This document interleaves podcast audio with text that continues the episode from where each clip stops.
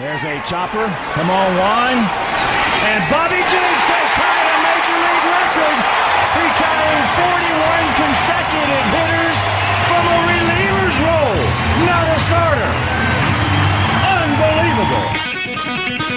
record, retiring forty-one consecutive hitters from a reliever's role, not a starter. Unbelievable. Brian Noonan, seven twenty W G N. White Sox fans, you remember number forty-five. You remember that call. Bobby Jenks, closer for the White Sox, helped the White Sox win the World Series in two thousand five. Then in uh, twenty eleven, he gets traded to the Red Sox. He has a news story in the Players' Tribune called Scar Tissue. You need to read it. If you've wondered, hey, what whatever happened to Bobby Jenks, read this story because it will tell you. But he'll tell us himself. Bobby Jenks joins us now on W G N. Bobby, thanks for thanks for coming on tonight. I really appreciate it.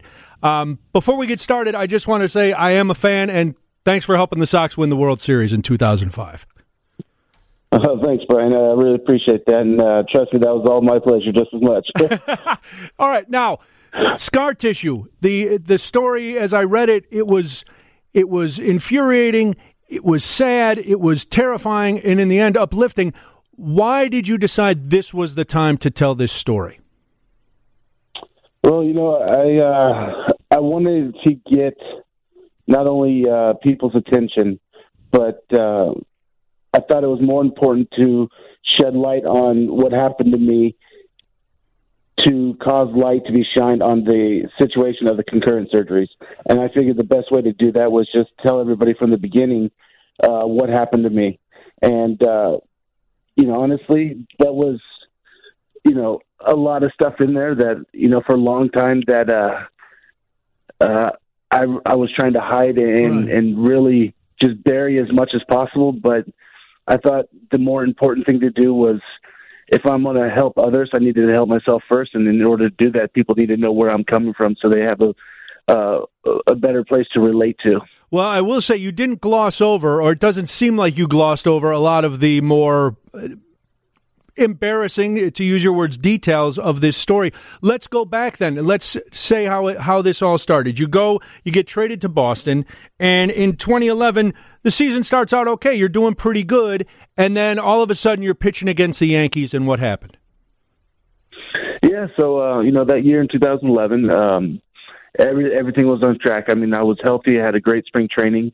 Um, yeah, I think I only pitched maybe seventeen games that year, because it started off early. Um, I, I tore my bicep, um, so I went on the D L, came back, tried to make a uh, you know a couple of rehab starts down in the minor leagues. Um, something wasn't right. I couldn't get loose. Um, you know, I, I go get X-rays done. On they find a pulmonary embolism in my lung. Oh, jeez. So. And when they uh, found the embolism, they uh, that's when we noticed what was going on with my actual spine. So, well, because explain the, the you were you were having trouble. You felt you were pitching, and you felt something, and you described it in a way I haven't heard anything described. You know, most people will say a stabbing pain like a knife, but you described it as a pain like somebody was using a spoon to go in your back. Yeah, because it, it wasn't very sharp. Um, that's why I, you know I used a spoon. Like you can't, really, you know. It's a good like illustration is like visually. Yeah. Um, you know, knives are sharp. It's a sharp pain, uh, but a spoon it was it's very it was very dull and throbbing, but it felt like it was really deep. I can tell it wasn't uh, you know muscular. Um, that's why I say it was like very dull and like spoon like because of, you know, the round edges. It just felt like something was in there was just. Uh, I, I just knew something wasn't right because yeah. it was a very indescribable uh, experience. But the pain keeps going on, and anybody who's dealt with pain, when doctors can't figure it out, it's it's a very helpless feeling, right? Uh, yeah, very much so. Because, I mean, in the beginning of that year when this started, um, you know, uh, we couldn't we couldn't really figure out where it was. Because I was, where I was having the pain, a lot of it was coming from, like, in my left scapula, like underneath my shoulder blade. And it was shooting around underneath my armpit. So we were thinking something, you know, in the beginning, something very, you know, maybe muscular or, or connected to my ribs right. or some sort of uh, nerve damage in there. Um, it wasn't until later with these X-rays on my lungs um, that, you know, we, we figured out that it was a, a spinal issue that was causing all the problems. So they, they finally figure it out. That has to, in some way, that has to be a relief because at least now you know what's going on. But when they give you this diagnosis, uh, yes. how does it, I mean, in your mind, it, you have to be thinking, how's this going to affect my career? What what did they tell you at that point once they figured out what the problem was? Oh, you're absolutely right. That was my first question, especially when it comes to an injury, you know, involving the spine or anywhere in the back that, um, am I going to be able to play again? Yeah. And, you know, after a bunch of doctor visits, uh, I was reassured that this was going to be a simple, um, quick surgery that I was going to have in the middle of the season, and I was going to be ready for spring training. Uh, the next season wasn't going to be a problem. I was going to be good to go. Okay. And, you know, that's why I put a lot of my trust into that, that idea where, you know, the, the, the surgery was going to be simple. Well, yeah, and when the, when the doctors are all telling you that, you have no reason not to believe it. You know, we all, I think we all suffer from that, where we think doctors should should know what they're talking about. So if they tell you it's going to be an easy surgery, okay, let's do it.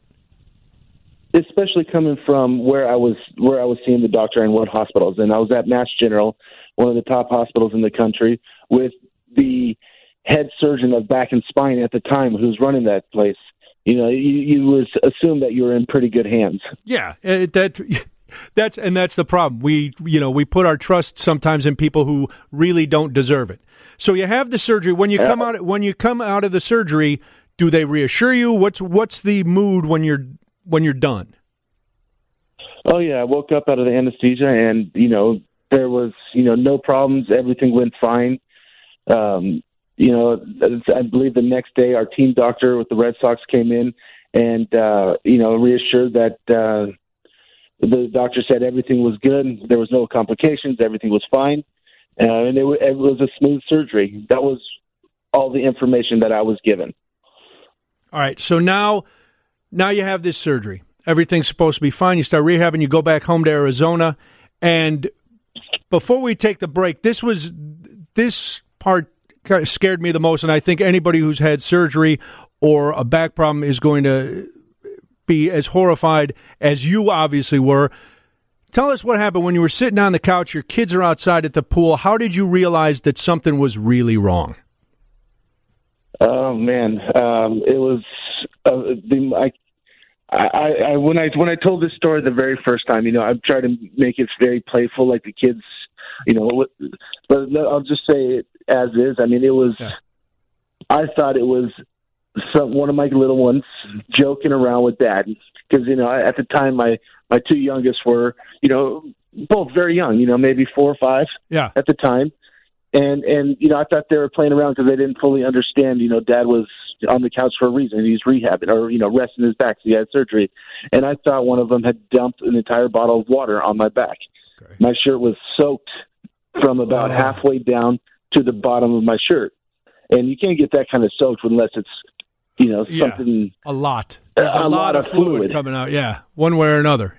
You know, and then, uh, you know, come to find out, you know, I had my ex uh, come and look at it, and the bottom of my incision had blown open about a quarter of an inch from the bottom. Oh. And it was just oozing out spinal fluid. Well, I didn't know it was spinal fluid at the time, but it, you know, after seeing another uh, physician down the road, uh, come to, it was spinal fluid that I was leaking. Jeez, that's that's horrifying. Um, all right, let's we got to take a quick break, Bobby. But when we come back, I want to talk about. So now, now this has happened. The the initial surgery, obviously, something went horribly wrong. Uh, we we we we have to touch on what happened when you went when you tried to go back and you went to Florida and things things had taken a bad turn. And then we got to talk a little bit about this concurrent surgery thing, which until I read your story, I had not heard anything about. And it's it's terrifying. Yeah. Scar Tissue is Bobby Jenks' story in the Players' Tribune. Go to players tribune dot com to read it. We've got links to it here. Bobby Jenks is my guest. Uh, Bobby, hang on one second, and we'll be right back with you right here, seven twenty W G N. All right, Bobby Jenks, former closer for the Chicago White Sox, is uh, my guest. His story, Scar Tissue, is available now on the Players' Tribune.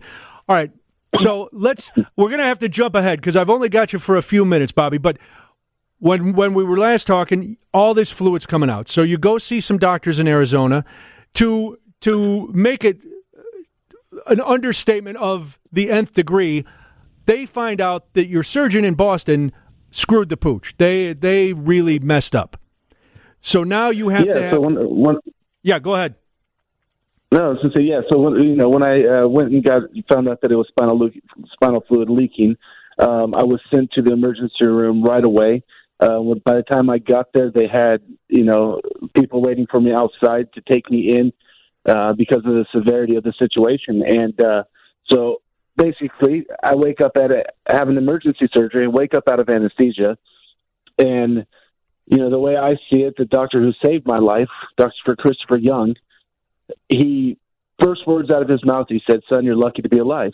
Jeez. You know, and I, I kind of like, you know, I was stunned. I was taken back. Like, you know, the severity of it was, hadn't really, you know, not only dawned on me that deeply, but I didn't realize how close I was to actually uh, not being here anymore. Yeah. That's unbelievable. So they, they tell you you have to have this surgery, that they, they think they can fix everything, but you have to have this surgery. And at this point, this doctor is straight up with you. This surgery will end your baseball career, right? Um, not not so. I mean, not so much in those words, but okay. He didn't give me uh, very good odds. Okay. Um, okay. What, what, uh, so after the second surgery, um, he fixed um, not only what the first doctor should have done and cleaned up his his mess. He uh, also completed the surgery that he was supposed to do in the first place. Okay. And on top of that, I had gotten an infection in my spine. Um, and, and who who knows if this is from the wound being open or it was just from the shit work being done in the first place. Uh, we will never know, but I, I got an infection caused from it, and this infection had almost reached the top of my spine to my brainstem, uh, which would have put you know put me yeah. lights out. So I'd been so the deterioration caused by the two surgeries and then the infection on top of it. Uh, he didn't like my odds going back, but I was still in the mindset of, I'm going to make this work. You know, I can come back from this. Yeah. And all these surgeries and all these injuries uh, taking a toll not only on you physically, but mentally. And then with all this pain, um, you got addicted to painkillers and things. I did. Things got yeah. bad for a while.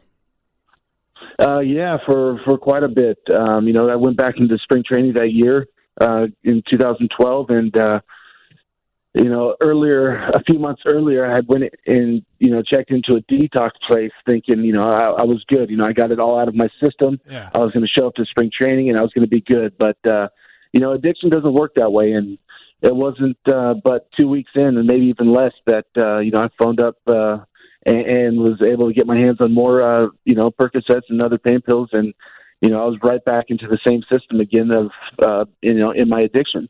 And then you, you, your ex had an intervention for you. You go into rehab, and happy to say, over seven years sober. Correct? Yes, correct. Congratulations! Um, that is yeah, a huge, a huge accomplishment. You. One day at a time. Keep it going. Yeah, absolutely. Um, you know, you know, I, I can't say it gets easier, but uh, um, it, it gets less hard the longer you stick with it. And we won't we won't go into all the details. That's what people have to read. Scar Tissue. Go to the Players' Tribune. But I do want to get into this now, something I had never heard of, and this is now your cause, the concurrent surgery. Tell people what that is, because, like I said, I had never heard of this. Yeah, so that's the, that's the whole focal point of this uh, this article um, is to bring awareness and uh, hopefully a stop to the practice of concurrent surgery. And that is when a doctor is overseeing two surgeries at the same time. I didn't and even know yes, that was I possible. At the same time. So um, in, in separate yeah, rooms? And, and they, this is yeah, what happened to you, right? right there, next, separate rooms? Yes. Yes, a room right next to me. Um, you know, we went under the anesthesia roughly five minutes apart. And um You know, he whether he was in my room the entire time or he was out of my room, we'll never know. You know, only the doctor and the people in the in the O R actually know what actually happened. And um, the, but the point is, he was distracted. He wasn't there. He was in two rooms at the same time, which physically you cannot do. And no. he, during his negligence, he messed my up, messed my back up completely, ruined my career, and it just became a complete nightmare. And now, do you know in all the, you know, when your attorneys and every, and you were doing all this investigation, was the other person, uh, did the other person suffer as well? Um, we weren't able to get access to the patient okay. next to me, But we, during this whole process, we were able to get in contact with a lot of others who uh, had surgery performed by this same doctor, who were also in uh, malpractice oh suits. Uh, uh, you know, come to find out that they've been this hospital, and not only this doctor, but I'm sure other doctors. Um, I can't say that for sure, but right. I just know and can speak of my own personal experience that he was performing these on a regular basis with uh, the hospital's knowledge. Um, That's unbelievable. There were many cases where a lot of negligence had happened during his surgeries. And I can speak about my case, which I'm going to do in right. uh, in, in more detail in the future, because I'm going to put a, my biggest foot forward to make sure that this comes to an end, so this doesn't happen to anybody else. And, uh, you know, there, we should say that you did settle with the hospital out of court, but N- If you look, if you look at what you settled for, minus all the fees, based on what your career would have been, it's a pittance. Yeah, I mean, in the long run, yes, it wasn't even close of what Nothing. could have been. Right. But in the big picture, it's uh, you know, it was never about the money. It was all about getting sure. the win and making this, and bringing this subject into the limelight. So people need to people need to ask uh, because again. I had never heard of this until I read your story, Scar Tissue, on the Players' Tribune. Concurrent surgery, if you're yeah, going were, in for surgery, make sure you're bringing this up to your doctors going, hey, what's the policy here? Because I don't want anything to do with this. one hundred percent, because they are not legally obligated to tell you oh. that that is even going on. That's unbelievable. So what's next, Bobby? What are you up to? What are you up to now? What's the future hold for Bobby well, Jenks? Well, you know, hopefully I've got a few things in the work, but right now my primary focus is this. Um, you know, now that the case is over, I'm finally able to um, try to go somewhere with this. But, uh, you know, on the side, I still do, um, you know, I still do some coaching and things like that around for the locals, uh, do a lot of private lessons. Um, you know, I've coached my kids' uh, T-ball team this year, just some small things go. like that. But Very nice. hopefully um, there's there's some bigger things coming in the in the future with um, – with a with a company I've been working with uh, out of uh, South Africa. So hopefully well, that's uh, we wish you nothing but the best. That's going to be in the project soon. Wish you nothing but the best. Congratulations again on the sobriety. Keep uh, fighting the good fight on that, and you will always have a special place in the hearts of Sox fans for your contribution to the World Series. And thank you for sharing your story. Uh, I'm sorry you had to go through it, but thank you for having the strength to share that with us to help anybody who's going in for any kind of surgery be aware of of what can happen, because doctors can, you know, they could do what they want without having to tell us. So, Bobby, I really appreciate your time tonight. Thank you very much, and uh, continued success in the future, man. Uh, thank you, Brian. I really appreciate the time and just letting me uh, come on and not only share my story, but uh, uh, help uh, bring awareness to the to the problem that's happening now. Well, that's that's the only thing we can do now is share that awareness. Bobby, take care. Thanks again. Thanks so much. Bye-bye. Uh, that's Bobby Jenks, number forty-five. You know him. All right, remember, if you take nothing away from that, and go read go read Scar Tissue on the Players' Tribune. It is uh, gut-wrenching what he went through. Uh, make sure you're asking your doctors what's going on before they put you under for some sort of operation.